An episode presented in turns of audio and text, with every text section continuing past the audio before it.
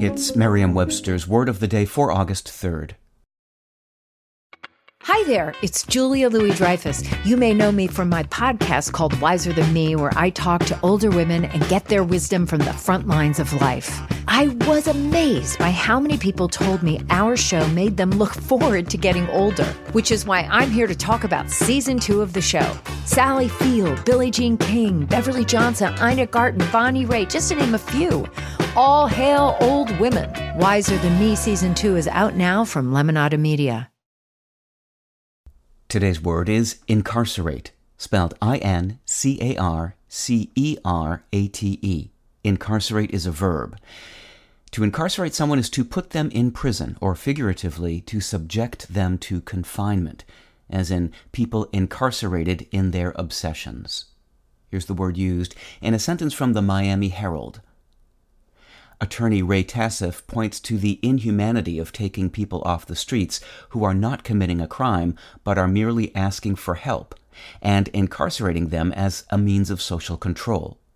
Instead of trying to ostracize people experiencing homelessness, cities should offer resources to help them break the cycle of poverty, get back on their feet, and find long term housing.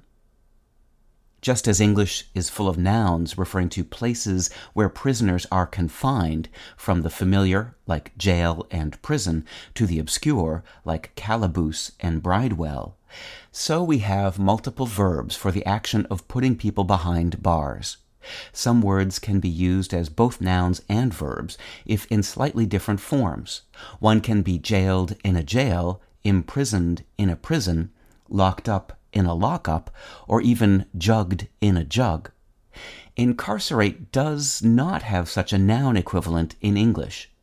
Incarceration refers to the state of confinement rather than a physical structure. But it comes ultimately from the Latin noun carcere, meaning prison.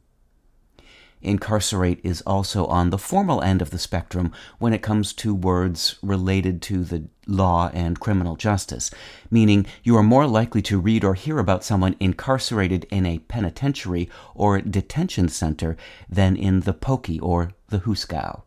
With your word of the day, I'm Peter Sokolowski. Visit Merriam-Webster.com today for definitions, wordplay, and trending word lookups.